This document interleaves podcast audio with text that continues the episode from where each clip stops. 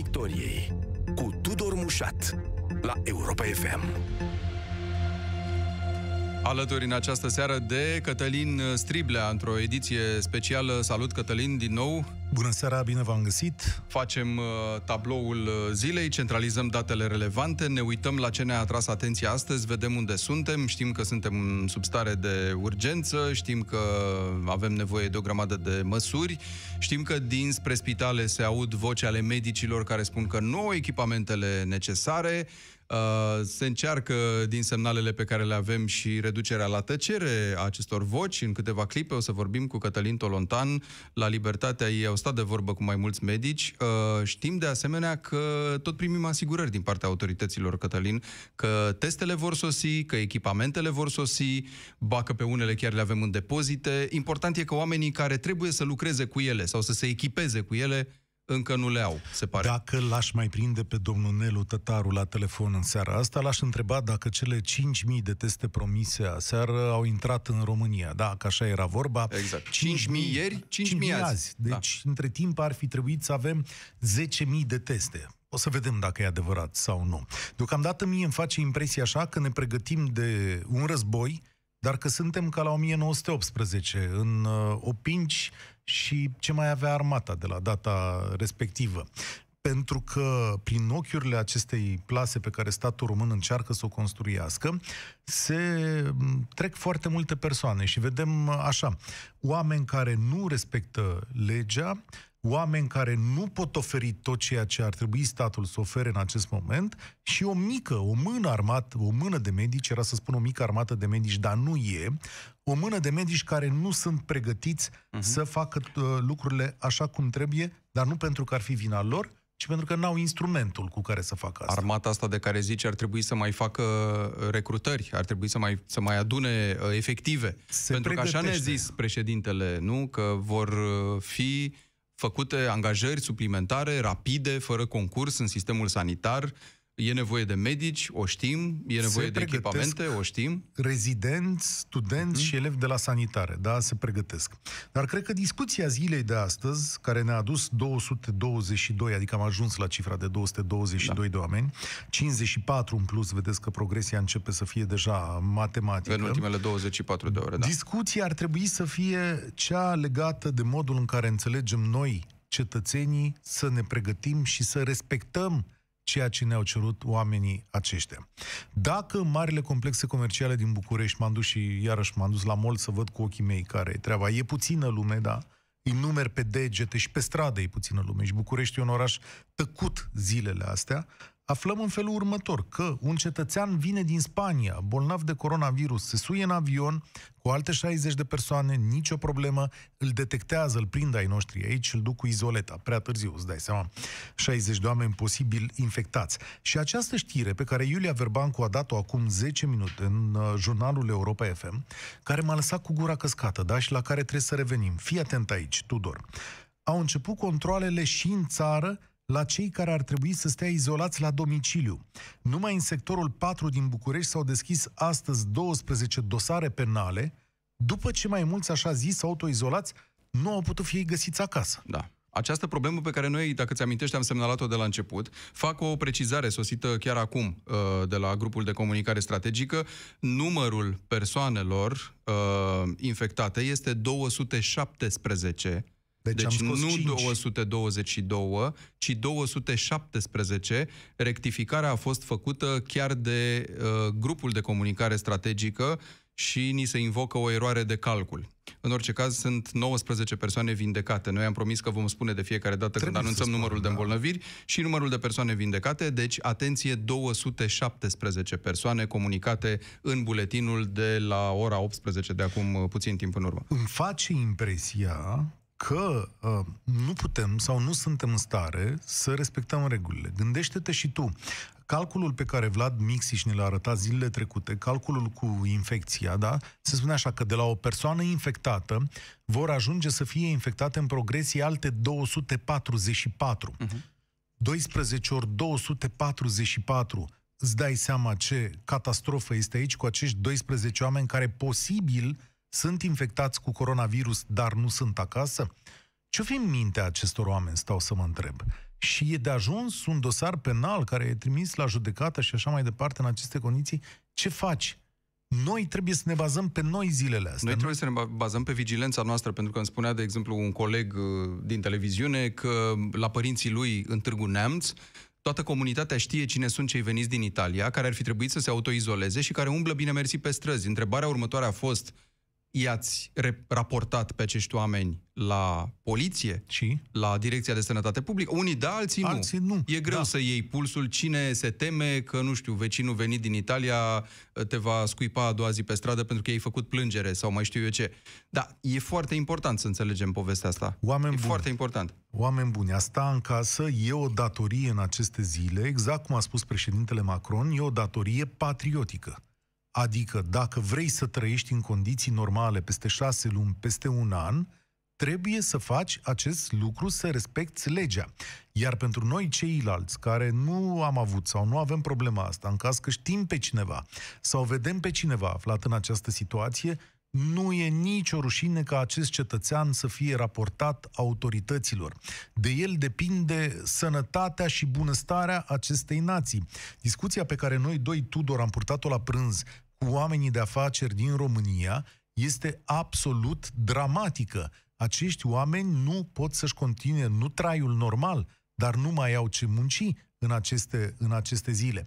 Sunt două aspecte. Odată că ne putem îmbolnăvi foarte mulți dintre noi și doi la mână vom sărăci cumplit.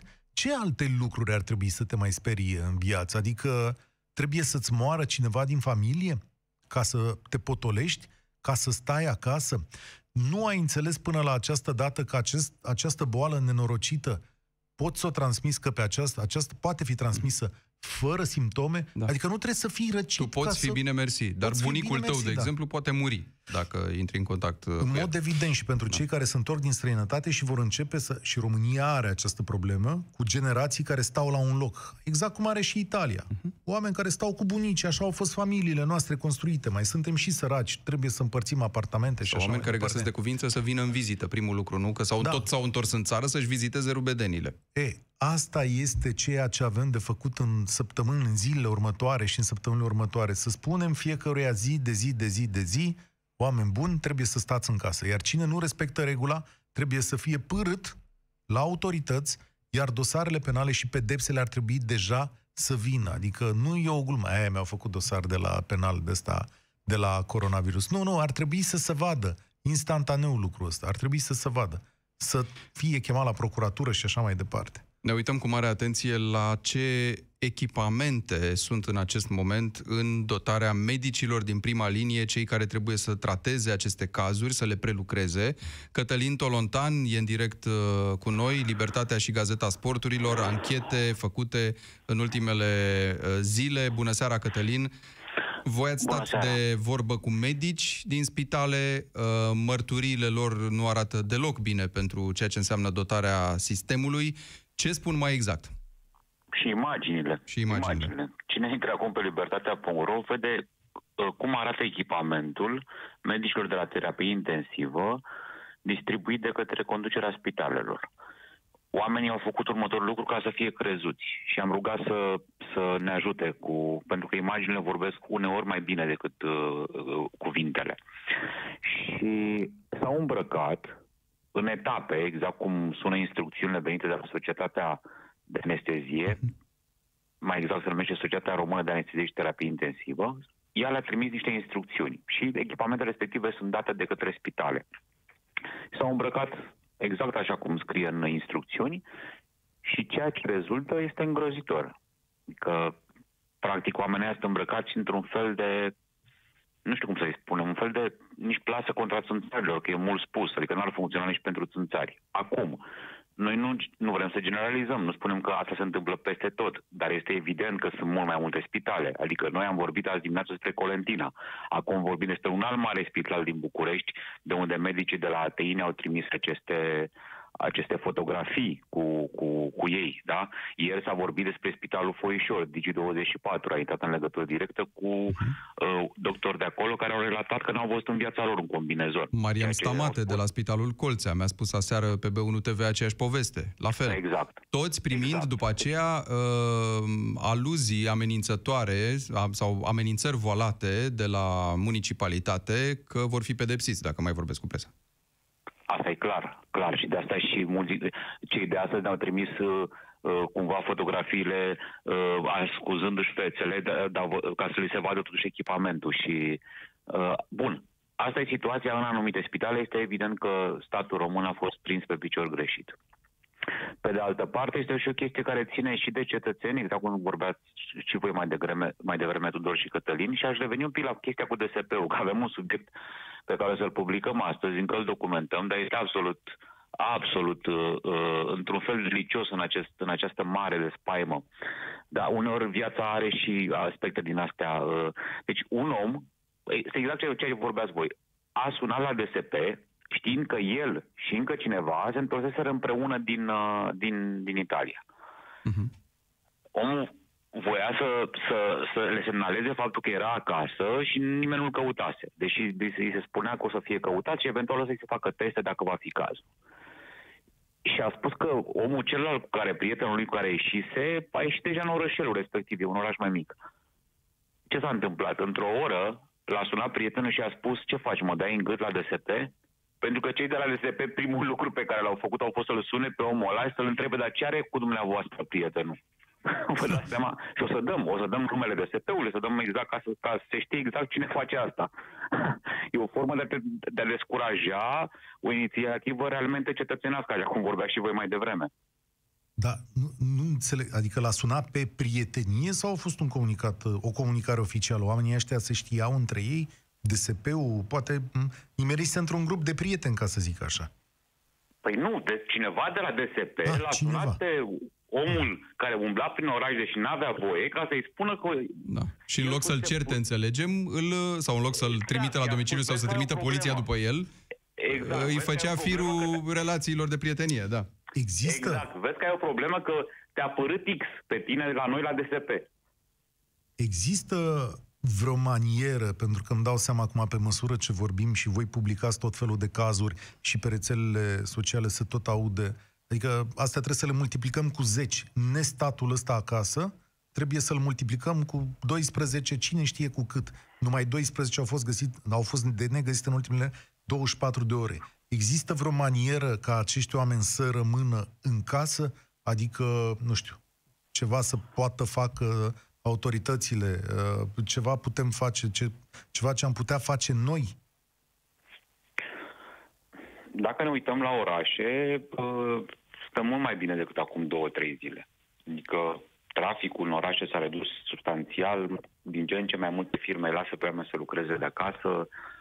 Cred că încet, încet se instalează, nu suntem chiar ca în Italia, numai că în Italia intervine poliția pe stradă, dacă nici n-am, nici, nici n-am primit regulile din Italia. Deci n-aș, n-aș, uh, în primul rând, n-aș extrapola experiențele la nivelul rețelelor sociale. Pentru că acolo toată lumea vorbește despre orice. Absolut despre orice. Uh, Adică, ca să vă dau cel mai bun exemplu. Astăzi o, o informație ca pe care Europa FM a dat-o în exclusivitate și apoi a fost preluată de mai multă lume, inclusiv de către Libertatea, fabrica Hexifarma se redeschide. Pentru că nu utilajele și clădirea erau de vină pentru ce făceau, pentru, pentru ce făceau infractorii de acolo, conform sentinței din primă instanță. Nu-i numesc infractori pentru că așa vreau eu, îi numesc infractori pentru că așa i-a numit un judecător. În primă instanță, adevărat, sentința nu e definitivă. Bun. Uh, care a fost replica directorului general uh, Floridinu, condamnat în primă instanță, da? Pentru că au diluat toate substanțele pe care le produceau. Ai un fake news. Să vedem cum ne va, ce cu prostia asta, că guvernul, să vedem cum va reuși el să re- ne rechiziționeze.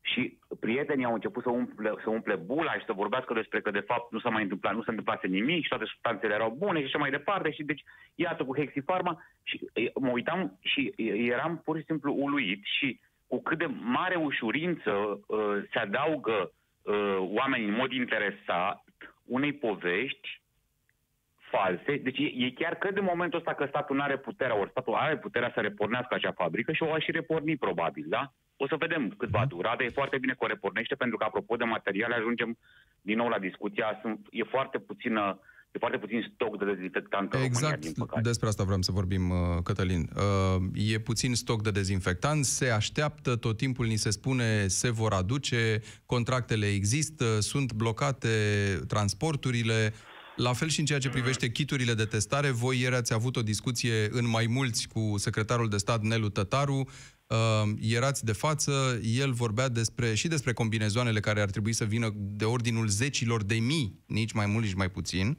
dar și în ceea ce privește kiturile astea faimoase de testare, pentru că un alt subiect care îi preocupă pe toți este ok, cu ce testăm și pe cei pe care îi suspectăm că sunt infectați și care ajung la spital, dar și dacă putem face un pas mai departe în a testa mai multă lume în perioada asta, pentru că fiecare are cercul lui de contacti posibili. Bun, uh, apropo de materiale, haideți să dăm publicului uh, Europa FM câteva exemple, pentru că le-am publicat în, uh, în această zi pe libertatea.ro. Da, situația nu e, adică noi trebuie să vedem ce poate face statul și ce nu poate face statul. E omenește să înțelegem lucrurile astea. Statul român, ca orice stat din lumea asta, are niște limite, dar nu, nu, nu poate face orice își dorește, că el avea bani să, să aducă orice, numai că nu există. Da. Acest orice nu există. Iată, 200 de ventilatoare elvețiene marca Hamilton, livrare anulată de către firmă, deși câștigase licitația. 200 de monitoare medicale, licitație anulată pentru că nu s-a prezentat nimeni. 875.000 de măști FFP2 și FFP3, adică dintre cele profesionale, ultimele dintre ele, anulate după ce firmele au anunțat că nu mai pot livra. 150 de uh, seturi de filtre pentru camerele de izolare, 50 de izolete, toate licitații anulate. Bun. Acum, uh, unele dintre ele au reușit totuși să fie contractate. Nu au venit deocamdată, dar de la alte firme. Altele ajung ONG-urile să suplinească efortul statului pentru că e și normal. Sunt situații, de exemplu, de asta spun, nu trebuie să dăm în stat întotdeauna, că nu e cazul. Deci avem niște exemple foarte bune astăzi, cum niște ONG-uri au comandat cu bani marfă din Taiwan.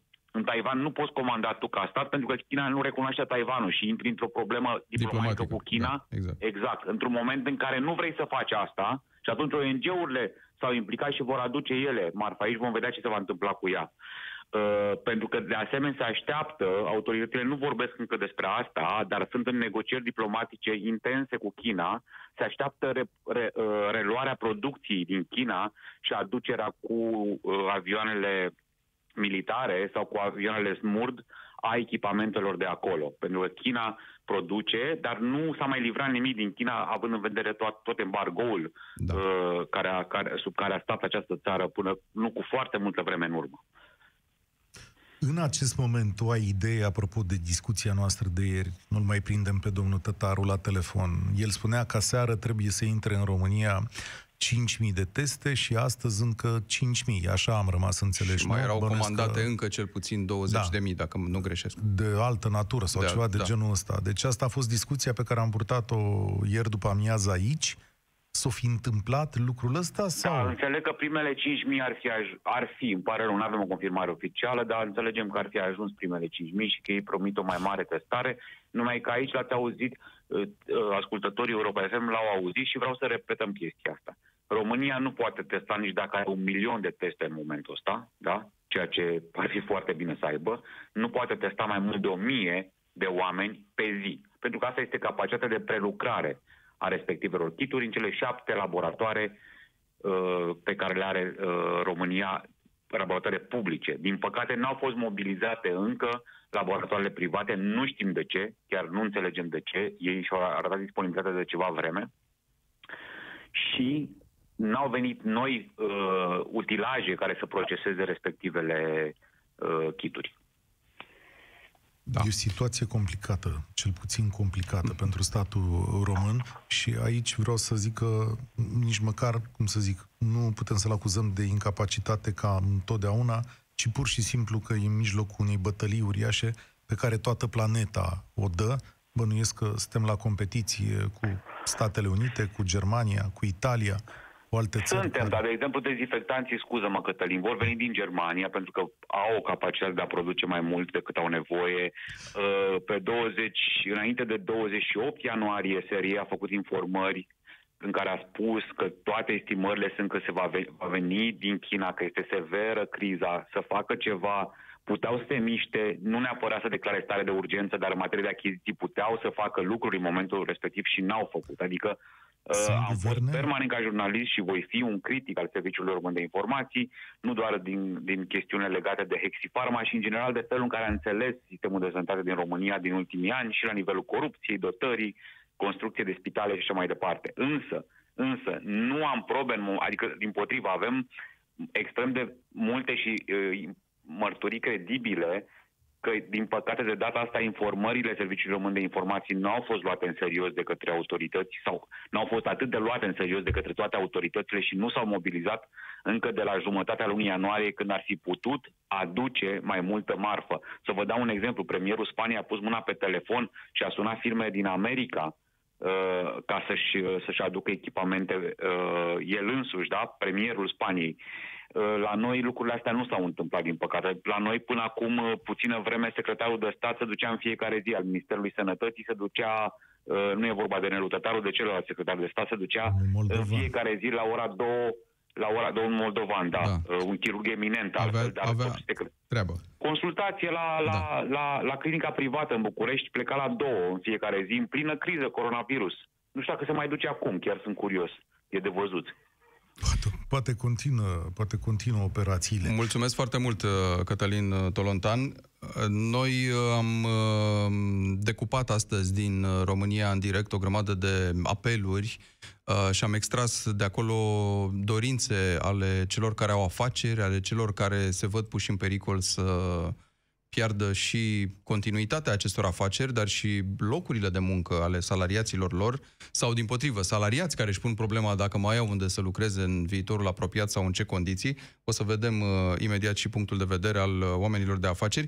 Astăzi, uh, Cătălin, uh, ne-am mai uitat la un număr mare de români care vin aici, pentru că tu plecasești de la cazul acelui uh, român care a venit de la Madrid infectat și cu bună știință n-a zis nimic dar există o grămadă de români, de ordinul miilor, aproape 4.000 de români, care sunt blocați undeva la frontiera dintre Austria și Ungaria, care încearcă să ajungă acasă, pentru că ambele țări uh, au acest regim de închidere a granițelor, nu vrea nimeni să te lase să treci. Înțelegem că se va crea un culoar special care, uh, începând cu ora 20, va funcționa de-a lungul acestei nopți, așa ca un fel de fereastră de oportunitate la propriu chiar, putem să-i spunem, care, da? după care se închide. După care se închide, spun exact. autoritățile maghiare. Îți dai seama ce operațiune e asta, ce trebuie să facă acolo statul maghiar? Nici măcar nu poți să-l judeci de data asta. Atenție, oamenii ăia, ca și restul autocarilor care au trecut până acum, sau mărfurile, sau camioane cu mărfuri, nu se vor putea opri în benzinării vor fi, cred că, două puncte desemnate pe parcursul întregii, întregii țări, unde oamenii se pot opri pentru da. ce ai nevoie pe drumul ăsta. Va fi uh, o operațiune uh, îngrozitor de complicată și de traumatizantă pentru fiecare dintre acești cetățeni. Ce trebuie să știe lumea e că, iată, mai vin 3500 de persoane numai de pe ruta asta în acest moment. Nu știm dacă ulterior numărul lor se va împuțina, vor mai fi aduși așa extrași, cum s-a întâmplat în alte situații cu avioanele militare de pe aici, de pe acolo. 3500 de persoane care automat vor intra în uh, autoizolare, da, exact, da. pentru că vin din state cu peste 500 de cazuri da. și, iarăși, amplifică toată această poveste a verificărilor să nu fie infectați, a disciplinei la domiciliu. Probabil că vor fi un fel de tabere la intrarea în România, de acolo se vor forma coloane, știi că am vorbit ieri cu oamenii de la Cenad, nu se pleacă de capul tău. Așteptau o grămadă să fie exact. grupați să fie și grupați. escortați la domiciliile lor. Exact, da. pentru că trebuie să-l iei, să-l duci la Iași, la București, de unde e el și nu poți să pui o mașină de poliție la fiecare mașină. Trebuie să faci o coloană. E o operațiune îngrozitor de, de complicată și la care trebuie să avem parte de bunăvoința tuturor cetățenilor noștri, dar mai ales de bunăvoința celor care vin pentru că în condițiile astea e și relativ simplu să fugi sau să faci vreo prostie, vreo nenorocire. Ori dacă ești cetățean uh, cum trebuie, trebuie să te supui acestui chin, să stai acolo cu zilele, cu orele, după care să te pună în coloană, după care 14 zile să stai la tine acasă. Asta e viața în momentul ăsta.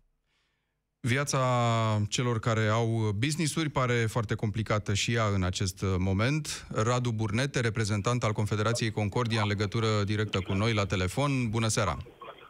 Bună seara! Mâine ședință de guvern în care să se discute și aprobe un pachet de sprijin pentru companii ce ar fi prioritar, domnule Burnete, în acest moment pentru oamenii de afaceri? Se tot vorbește de ajutor, de înlesnirea relației cu băncile care să scutească de, de plata unor rate sau unor leasinguri sau de o grămadă de alte forme. Care ar fi varianta care ar funcționa?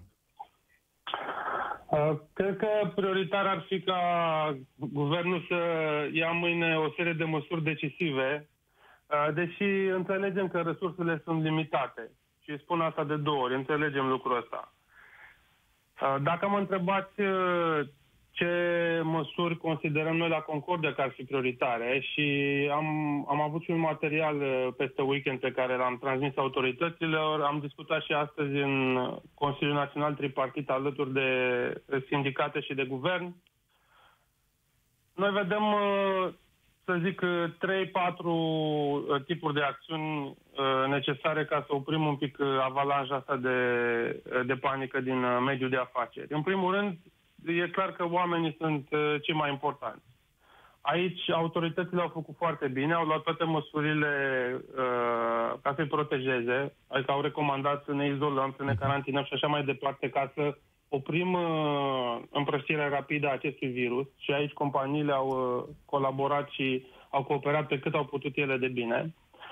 Uh, dar acum e clar că activitatea economică încetinește în anumite sectoare, unele lovite foarte puternic uh, și oamenii din aceste sectoare și companiile din aceste sectoare trebuie sprijinite. Noi am propus mai multe măsuri, inclusiv amânarea CAS și CASS, de exemplu, ca să dăm o gură de aer companiilor, din discuțiile pe care le-am avut și ați văzut și din declarațiile uh, guvernului, ei preferă o variantă de șomaj tehnic, în care cea mai mare parte a salariului să fie, uh, să fie plătită din fonduri publice.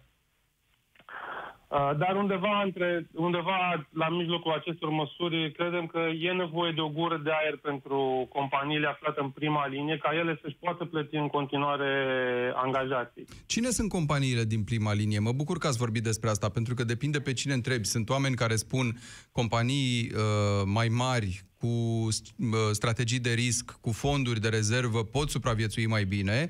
Afaceri mai mici, uh, nu, și ele poate ar trebui ajutate pentru că uh, sunt acolo oameni care lucrează și de care depind și familiile lor. Uh, lămuriți un pic povestea asta cu prima linie. Fiecare sunt convins că va înțelege, se va vedea pe el în centrul acestei povești. Asta una dintre lucruri pe care vreau să vi le spun. Mhm. Într-o criză de genul ăsta, când ești lovit, mereu se pare că ești în, păi, în prima linie. Uh, dar uitându-ne un pic la... Eu n-aș face diferența asta între companii mari și mici. Sau nu-i, prima, uh, prim, nu-i primul lucru pe care l-aș spune. Uh, ci mai degrabă m-aș uita la anumite sectoare. Ați văzut, de exemplu, că în tot ce înseamnă hotelărie, restaurante și așa mai departe, scăderile sunt uh, dramatice în ceea ce privește număr, numărul de anulări și așa mai departe. De sectorul ăsta e lovit foarte puternic. La fel, uh, v-aș da exemplu retail-ului, unde poate îmi veți spune că uh, oamenii cumpără acum foarte multe produse, dar asta e pe partea de alimentar. Da. Retailul non-alimentar e lovit foarte puternic, pentru că cu toții și toți consumatorii s-au oprit din a merge la mall din mă gândesc că nu-și cumpără nimeni acum materiale de construcție. Uh, deci era un sector lovit foarte puternic. Transportatorii, la fel. Ați mhm. văzut uh, câte dificultăți au avut. Au rămas camioanele blocate în alte țări. Uh, avem o imagine de... Avem o imagine de ansamblu. Noi astăzi la prânz, să știți că am vorbit cu mulți, mulți oameni care ne-a descris fiecare afacerea lui și, într-adevăr, primii care au sunat sunt cei pe care îi numiți dumneavoastră. Uh, dar hai să vedem un pic cum, cum o vedeți dumneavoastră. Uite, de exemplu, dacă ne-au sunat, cred că trei oameni Tudor care lucrează în hotelărie da. sau în chestiuni legate de, de, de pensiuni, hoteluri, hoteluri, da. pensiuni, da. hoteluri și uh, diverse servicii pentru ele ce lucru concret ar putea primi oamenii ăștia de la guvern? Adică mâine când se va pune toată treaba asta pe masă, mm. cum, ce ar fi? Nu știu măsurile pe care o să le adopte guvernul, pentru că nu le-am văzut, dar știu cam ce am propus noi, Concordia, în sensul ăsta. Uh, și uh, ei ar putea, de exemplu, să primească niște linii de credit garantate de stat. Uh, prin fondul de garantare, ar fi o opțiune, să poată accesa uh, niște credite pe termen scurt care să le permită să treacă ghepul ăsta de 2-3 luni uh, până ne revenim un pic. Asta e un credite de, de la bănci comerciale, credite... Credite de la bănci comerciale, dar garantate de stat. Asta uh-huh. înseamnă că dobânda e foarte, foarte mică și uh, spre deosebire de o situație comercială normală când statul cere să ai colateral, cum îi spunem noi, sau să ai active pe care să le pui garanție, în clipa în care e garantat de stat, nu, banca nu-ți mai cere lucrul ăsta. Deci pur și simplu îți oferă, îți oferă creditul. Deci asta ar fi o variantă. Asta ar fi o, asta variantă, ar fi o variantă. Da. Să știți Pentru că oameni... Așa. Un alt lucru pe care oamenii l-au cerut la România în direct a fost a, ușurarea relației cu banca. În sensul că ei toți ne-au spus avem rate de plătit, avem leasing de plătit, avem lucruri pe care nu le putem duce. Aici ce se poate face? Uh, să știți că sistemul bancar lucrează la asta și una dintre federațiile noastre importante este, uh, este din uh, zona bancară. Ei au discuții cu BNR-ul încă de câteva zile, să vadă exact ce se poate face în privința asta. La, ca și în cazul statului și în cazul băncilor, resursele și ale lor sunt limitate. Vă imaginați că nu pot amâna toate creditele și toate dobânzile și așa mai departe. Uh, dar cred că într-o analiză cu, cu BNR se pot identifica soluții prin care uh, cei mai loviți dintre, uh, dintre clienții lor să găsească o formă de, de păstuire. Dar, repet, aici e o discuție un pic mai complicată și cu BNR-ul, pentru că uh, sunt de acord că trebuie să, să ajutăm companiile, dar trebuie să avem grijă și de sistemul financiar, că el este cumva la inima economiei. Da, uh, vă mai întreb un singur lucru, domnule Burnete. Uh, dacă există anumite mm, linii strategice în care statul poate investi sau pe care le poate susține în acest moment și care să producă sau să funcționeze sau să fie menținute în funcțiune și de care să depindă și alte sectoare, astfel încât ele cumva să tragă după ele în această perioadă uh, alte, alte companii sau alte sectoare. Nu știu, încerc doar să-mi imaginez dacă ați identificat așa ceva?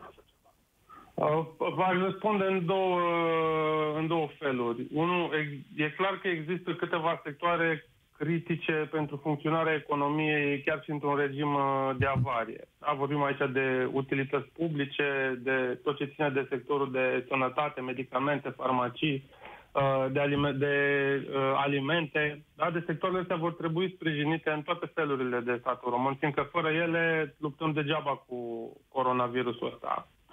În al doilea rând, aici speculez mai mult personal decât în numele Concordia, atunci când ai o criză și economia se aranjează în viteza asta, ai și pierdători și ai și câștigători. Nu în clipa de față, dacă produci măști medicale sau combinezoane sau dezinfectanți sau, ventil- sau ventilatoarele pe care le caută toată lumea, astea clar niște lucruri care vor, pentru care cererea va crește foarte mare și ăsta e un business viabil chiar și în aceste vremuri grele. Da, dar uh, ăsta e doar un exemplu. România. Adică, din păcate. Adică... Chiar în România, statul cred că ar putea sprijini genul ăsta de... Dacă descoperim că e o companie care poate repede să, să vă dau un exemplu, poate să schimbe obiectul de activitate și să producă dezinfectanți. Da, am văzut că se întâmplă asta chiar. Da. Mulțumesc da, foarte uh... mult, Radu Burnete. Am văzut că se întâmplă asta cu o companie faimoasă de cosmetice din România, autohtonă, care trece pe această producție sau a propus în orice caz uh, să se întâmple și urmează să apară o decizie. Sunt și niște companii de medicamente, două dintre ele foarte mari din România, una la Cluj, una la Iași, care de asemenea ar dori să producă biocide în mod special pentru a ajuta efortul ăsta de, de producție de biocide de care avem uh, Dacă nevoie. Dacă îmi permiți, o să mut uh, un pic discuția peste ocean, pentru că s-a întâmplat ceva care probabil va avea ecouri până în statele europene și va fi o temă de gândire pentru toate guvernele lumii prin impact, pentru că administrația Trump anunță în mod oficial că va căuta în, următoarea, în următoarele zile o soluție astfel încât să-i plătească direct pe cetățenii care sunt afectați de această criză economică. Administrația Trump ar vedea o soluție în plata cu fonduri federale, uh-huh. deci cu bani de la stat, a salariilor sau anumite sume de bani pentru oamenii care sunt afectați adică de o formă de asistență socială, socială directă. ce mai încoace da? și acolo, directă către om. Direct, da. adică dacă tu nu-ți iei banii din afacere, cum era omul cu serviciul de dimineață, da probabil că primești o, un ajutor de la stat sub o anumită formă. Nu va fi cât salariul tău, nu va fi cât afacerea ta, dar e o formă prin care domnul Trump se adresează poporului în acest uh, moment. Și asta va da de gândit tuturor în Europa, pentru că dacă America o face. Cam așa arată ziua. Mulțumesc foarte mult, Cătălin uh, Striblea. Înțeleg că la Ministerul uh, de Interne se iau niște decizii. Le veți urmări aici la Europa FM. Rămâneți cu noi. Piața Victoriei. De luni până joi, de la 18 și 15 minute, la Europa FM.